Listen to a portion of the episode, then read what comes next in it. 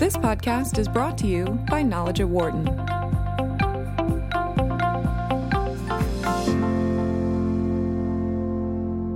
Hello, and welcome to Knowledge at Wharton. I'm Angie Basiouny. Here with me today is Dean Knox, a professor in Wharton's Department of Operations, Information, and Decisions. Also here with me is his colleague, Jonathan Mummolo, who is a professor of politics and public affairs at Princeton. They've joined me to talk about a very important topic that is dominating the news cycle right now, and that's police reform. The issue of racial bias in policing is in the spotlight, particularly because of the deaths of George Floyd, Breonna Taylor, Philando Castile, and a number of other Black citizens who have lost their lives during an interaction with police officers. The phrase defund the police became a rallying cry across many American cities over the summer as protesters marched for social justice. But police reform isn't as simple as a catchphrase. The professors will bring some clarity to this complicated subject and explain why the national conversation around police reform needs to start with better data. Dr. Knox, thanks for being here. Thank you. Dr. Mummolo, thank you also for being here. Thanks. Happy to be with you. So, as scholars, you two approach this issue from an analytical point of view when it's so emotional for so many people. You've published several papers on it, you formed a nonpartisan research group to help bring some science to the chaos. But there's still so much disagreement on even the most fundamental aspects of racial bias in policing. Why is that? I'm going to ask that question starting with you, Dr. Knox. Well, these cases, um, Breonna Taylor, George Floyd, uh, so many others, they grab our attention because the facts of the case are just so outrageous. And that's important because it brings attention to this important issue. Uh, but for those of us who are seeking to reform policing, we need to keep in mind that these are instances of what's unfortunately a very common problem. The last year alone, police were responsible for almost 2,000 known deaths in America. It's a leading cause of death, uh, police are, among young men, right after heart disease and cancer. And that burden uh, of, of police killings falls on black men especially. Uh, Frank Edwards and co-authors have shown that this group is two and a half times more likely to be killed by police than white men. And so, for those of us who are studying this this whole system, uh, we want to know how how it is that we got to this point. And the answer turns out to be complicated because bias manifests at so many levels in the system. Uh, the question is: uh, Are officers discriminating in the moment when they pull the trigger or use force, either unconsciously or consciously? Or is the bias coming earlier when officers are discriminating in who they detain, like stopping minorities for jaywalking or suspicious behavior, whatever that is? And of course, uh, we know that if you don't stop somebody, then the encounter doesn't escalate to the point of violence. So both of these levels matter. And maybe even the bias comes earlier in where cities and police departments choose to send officers uh, over policing minority neighborhoods so that police have just more encounters with police officers uh, in minority neighborhoods than, than white neighborhoods.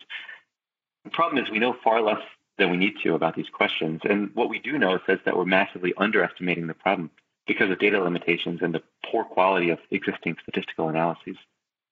Let's talk a little bit about the data limitations. Dr. Mummolo, can you tell me more about the constraints of data in the research and how you go about solving that problem? I mean, how do you quantify racism? Yeah, so first I would say our first step is that we, we conceptualize racial bias in policing as a causal question. That is, we seek to test whether, say, on average, uh, civilians of one racial group who get treated a certain way by police would be treated differently if we substituted otherwise comparable civilians of another racial group into the same encounter, so sort of holding all else equal. And that's obviously a very difficult statistical problem. But um, part of the problem with solving it is that until now, much of the literature has not even really defined this question in concrete statistical terms. So it doesn't define, say, like what exact statistical quantity we're testing for, or what's the unit of, of analysis? Is it the civilian? Is it the officer? Is it the encounter? And what are, what are the assumptions we'd need to make in order to move from, say, inferring a correlation to inferring a causal link. And so much of our work has focused on clarifying these building blocks because until you know what they are, uh, you're just sort of flying blind in terms of the statistics.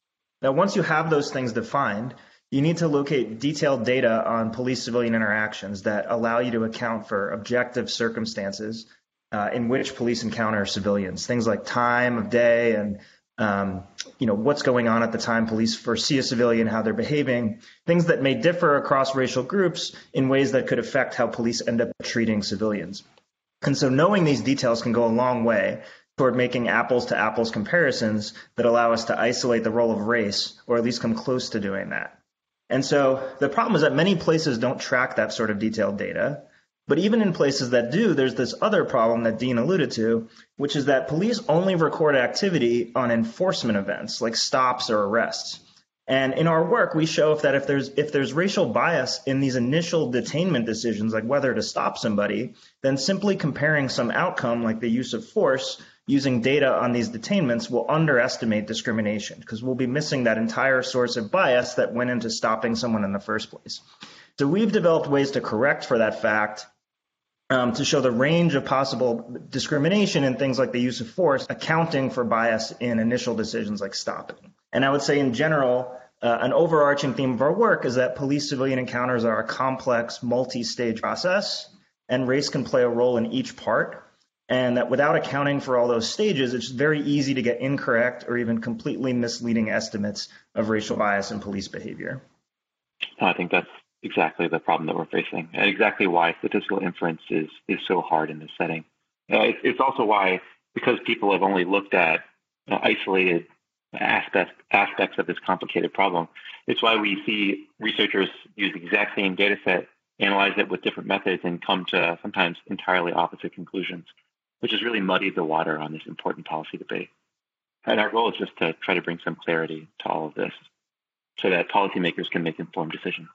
Well, you're both talking about um, better data analytics that can be used to help with police reform, but data analysis comes after the fact. It's after those encounters uh, with civilians. What about the upfront work that it takes to root out bias in police departments? What about hiring and diversity training and you know uh, actual in the field training that would help officers approach their work with less bias? How can research? How can your research help with that? I'll let you start, Dr. Knox.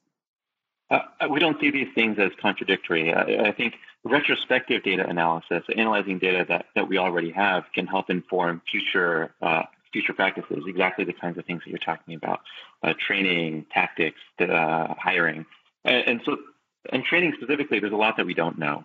Uh, this is something that we're working on in a new collaboration with the Illinois Holocaust Museum, which provides training to the Chicago Police Department, working to improve how CPD trainings uh, trainees learn about civil rights, ethics, bias, things like that. And we're trying to evaluate the impact of their efforts, but that project is just getting started. Uh, in terms of tactics, uh, Jonathan has done a lot of work on this. We have reason to believe that we can dial back or eliminate many controversial uh, aggressive tactics because their purported benefits just aren't supported by the data. So here I'm thinking of things like police militarization, dressing up officers like they're going to war. Um, so what you're talking about is some of this research being applied proactively rather than retroactively to some of these issues that these common issues that we're seeing across departments across the country. Right. Uh, things like police militarization encourage no-knock SWAT raids that the data shows seem to damage police from a public perception angle, but it doesn't actually seem to make officers safer, uh, which was sort of the promise going in.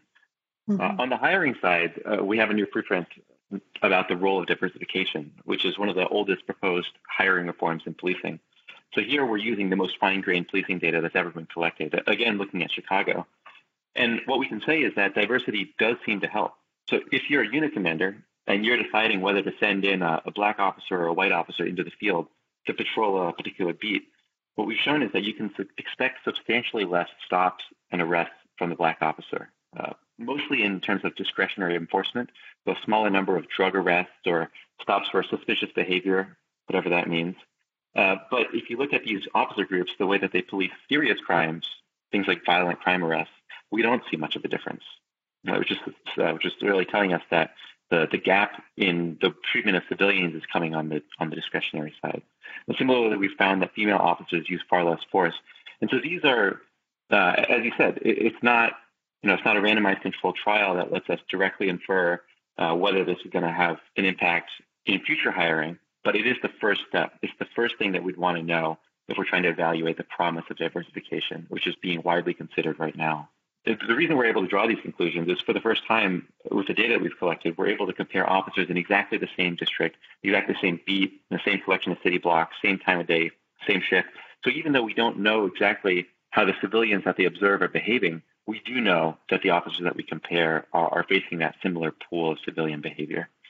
So the best evidence we have right now says diversification can help, uh, with the caveat that we need data from many more places, of course, beyond just Chicago. Yeah, I would say a, another promising avenue that uh, we've seen in our in our work is um, that uh, supervisor oversight can play sort of an immediate role in changing police behavior. So I've done a study in New York looking at uh, stop and frisk during the mid 2000s, which was sort of um, out of control in its volume during that period, where upwards of 90% of people being stopped on the street uh, were found to be guilty of no crime, and the vast majority of these stops were of young uh, Black and Latinx men. And uh, in this study, I exploit the fact that uh, there was a sudden change to how oversight was conducted, where uh, police had to write down in paragraph form exactly what led them to stop each individual person. And then at the end of their shift, show that justification to their supervisors. And what we see after years of uh, basically, you know, 97% of stops not producing evidence of the of the suspected crime. We see a, a, basically a doubling of that rate at which stops are ex post justified by evidence. In other words, they're making more of the right kind of stops and fewer of the wrong kinds of stops, simply as a result of having to justify their actions to their superiors. You're saying that one step, that one intermediate step that the officers had to take in terms of their paperwork helped helped them refocus on their actions and it helped uh, reduce the number of minority men who were detained. That's very that's that's fascinating. What does that indicate to you as a researcher?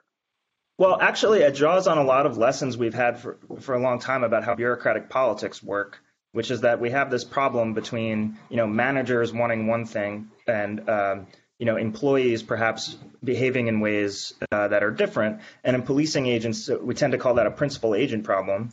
In policing agencies, this problem is very pronounced because officers work out of sight, sort of out of the reach of their commanders.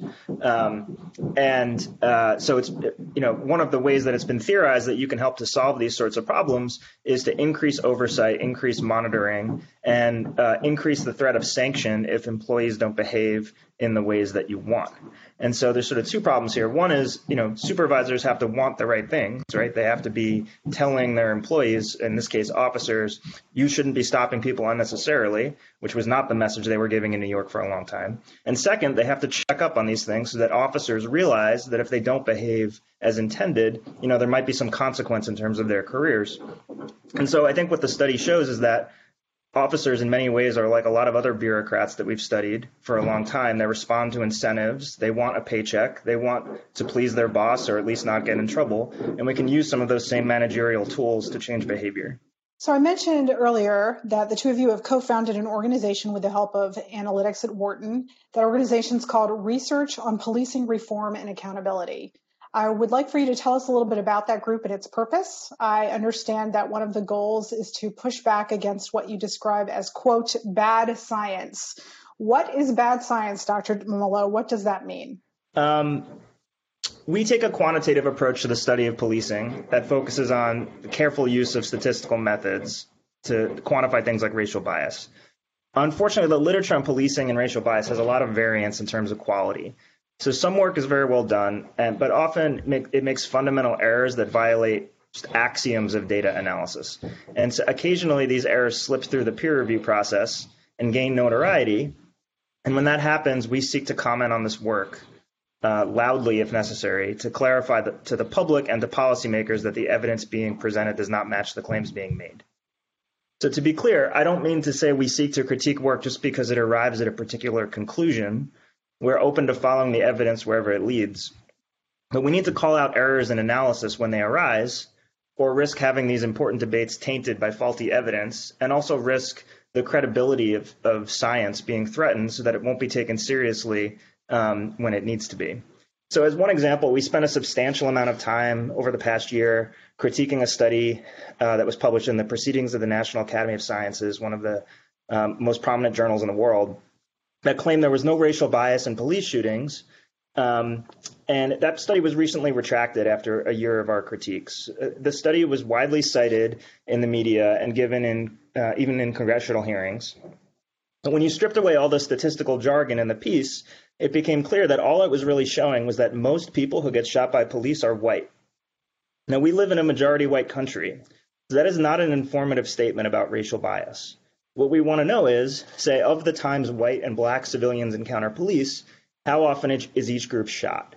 And then we'd want to adjust for relevant differences between those encounters to try to isolate the role of race.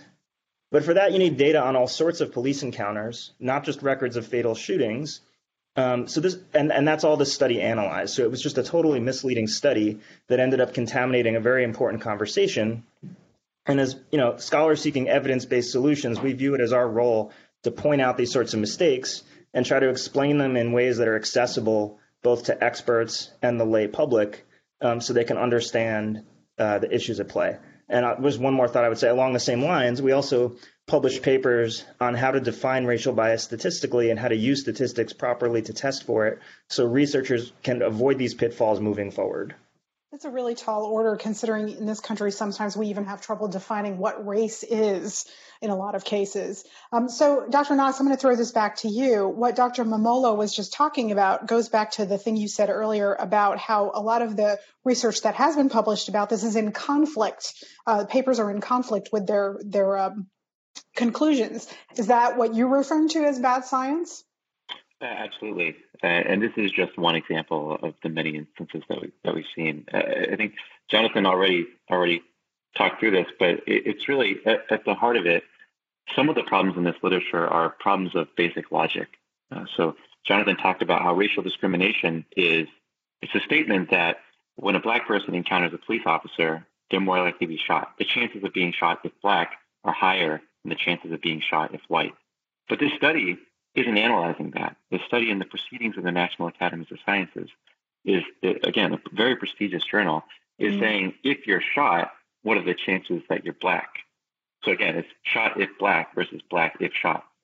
Uh, so you know, just basically the, the, exact opposite of what we're looking for. And so communicating that point to the general public is is uh, is a difficult task given you know, the all the statistical jargon that's around it. But it's it's important to make sure that this bad information doesn't contaminate the debate. But there are many other issues that come to mind. What uh, what are some of the other issues? Well, so there are cases like uh, so there's a recent paper by by Roland Fryer, uh, which is showing that among the people that officers uh, stop, they use force on minorities and white people at about the same rates so among the stopped. Right? And again, it's it's kind of a, a basic logical issue. So if you think about the kinds of minorities that are stopped in America, often, for sure, some of them are committing violent crimes, uh, like robbing a bank for example, but others are doing completely innocuous activities like just jaywalking or maybe even committing no crime at all. So you think about that group, and then you think about the white civilians that are stopped. Most of them are engaged in uh, are engaged in more serious acts, like the bank robbery example. And so that's, this is just the nature of, of discrimination and arrest. And so if you think about those two groups, if if officers are using force on white civilians who are bank robbers and black civilians who are partly jaywalking and partly, you know, some portion of them are also robbing banks, and they're using force at the same rate. That's not evidence of no bias. Uh, that's horrifying. Mm. And so, without thinking about this whole system of how discrimination manifests in the decision to stop, to arrest, and use force, and so on, uh, we just can't get reasonable estimates of what we really care about, which is discrimination and policing as a whole it is so hard for the public to wrap their arms around some of these things that you're talking about. So I imagine it's also hard for policymakers, for police departments. So Dr. Knox, tell me what, with all the information that you've learned from your research, what are some of the things that police departments, that legislators can do right now to tackle this issue of reform? Well, the first thing that, that we need is, is transparency. Uh, so data transparency, things like uh, disclosing how officers are assigned to patrol, what neighborhoods they're in, uh, how often they're on the street uh, who they stop, who they arrest, who they use force against. Uh, again, sunlight is is the best disinfectant. Uh, we need more transparency about civilian complaints and how allegations of officer misconduct are investigated. Working with civilian oversight organizations, the neutral third parties, to build public trust in the process and allow allow the general public to have faith that justice is being served when these uh, you know when this misconduct comes to light there's a lot that needs to be done. And one of the issues is that racial bias, these issues don't manifest in the same way across uh, across every agency in America. In, in, one city, it may be discrimination in stop and frisk, in, in which uh, in which individuals are detained, and, and the discrimination may be against uh, uh, primarily black population. In another in another police department, it could be against Latino drivers who are stopped and targeted for uh, unconstitutional search at a higher rate. And without having the data, without having you know, not just our team, but a, a, much larger group of researchers analyzing it for, the, for many PDs across many contexts, it's difficult to know what the right answer is in any particular uh, in any particular place and time. Dr. Mummolo, I'm going to ask you the same question. What are some of the tactics that uh, can be done right now to tackle this issue of reform? So I think one thing that could probably be done is to just uh, uh, reduce the, or elim- in some cases eliminate entirely some of the aggressive tactics uh, that have been employed based on faulty premises. So things we've talked about like stop and frisk and so-called militarized policing which have become sort of uh, they were you know originally conceived. For example, the use of SWAT teams, which I would classify as militarized policing, was originally conceived to handle violent emergencies like active shooter scenarios. Now they're used every day to serve search warrants. In fact, their use in emergencies are, are quite a small portion of what they do. Um, the justification for that is that they, you know, they help lower crime and protect officers. But when you analyze that in data, that actually doesn't um, uh, show show up to be true. So I think some of these aggressive tactics that uh, you know people are worried violate their civil rights and are being used in discriminatory ways can be relaxed or eliminated because the premises on which they're founded are just just are faulty. Um, in other cases, I think we're seeing evidence that um, oversight initiatives can help um, giving new orders to police. You know, a lot of the in a lot of these cases, it's it, you know the officers certainly play a role in how in how bias manifests, but a lot of these are just policy decisions where officers are are you know carrying out uh, orders uh, that are going to um, uh, cause bias in the system. So uh, new rules, oversight, uh, re- relaxation of aggressive tactics, and then um, as you know, just to echo what Dean said uh, a much wide, more widespread and systematic data collection effort. We have 18,000 police departments in this country. Most of the really fine grained data we have on policing comes from a relatively small portion of big city police departments. Um, and so we have a lot more work to do to test. You know, just because we some we see some uh, reform show some benefits in one place doesn't mean it's going to work in another context. And so we need a lot more data from a lot more places to figure out um, what works. That is a tall order, gentlemen. Uh, there's a lot of work to be done. It, it, seems like when you're when you're talking about some of these these um, reform measures, it, it makes me think about all the thing, all the policies that were put in place maybe 20, 30 years ago that were designed to make our communities safer. Now we have to take another look at them and go, maybe they're not working in the way in which they were intended. Um, so there's a lot of work to be done. I want to thank both of you for being here today to discuss what is perhaps one of the most pressing agenda items for voters during this election season going into 2021. Police reform has definitely become part of the national conversation. So it's very important that you're bringing this academic rigor and this science to what is a very emotional debate. I look forward to talking with you again soon to learn what you're learning as your research continues. Thank you. Thanks so much for having us. Thanks. Appreciate it. If you're interested in reading the professor's research papers and learning more about the group that they founded, please visit policingresearch.org. And if you've enjoyed this podcast, you can find more like it online at Knowledge at Wharton. Thanks for listening. For more insight from Knowledge at Wharton, please visit knowledge.wharton.upenn.edu.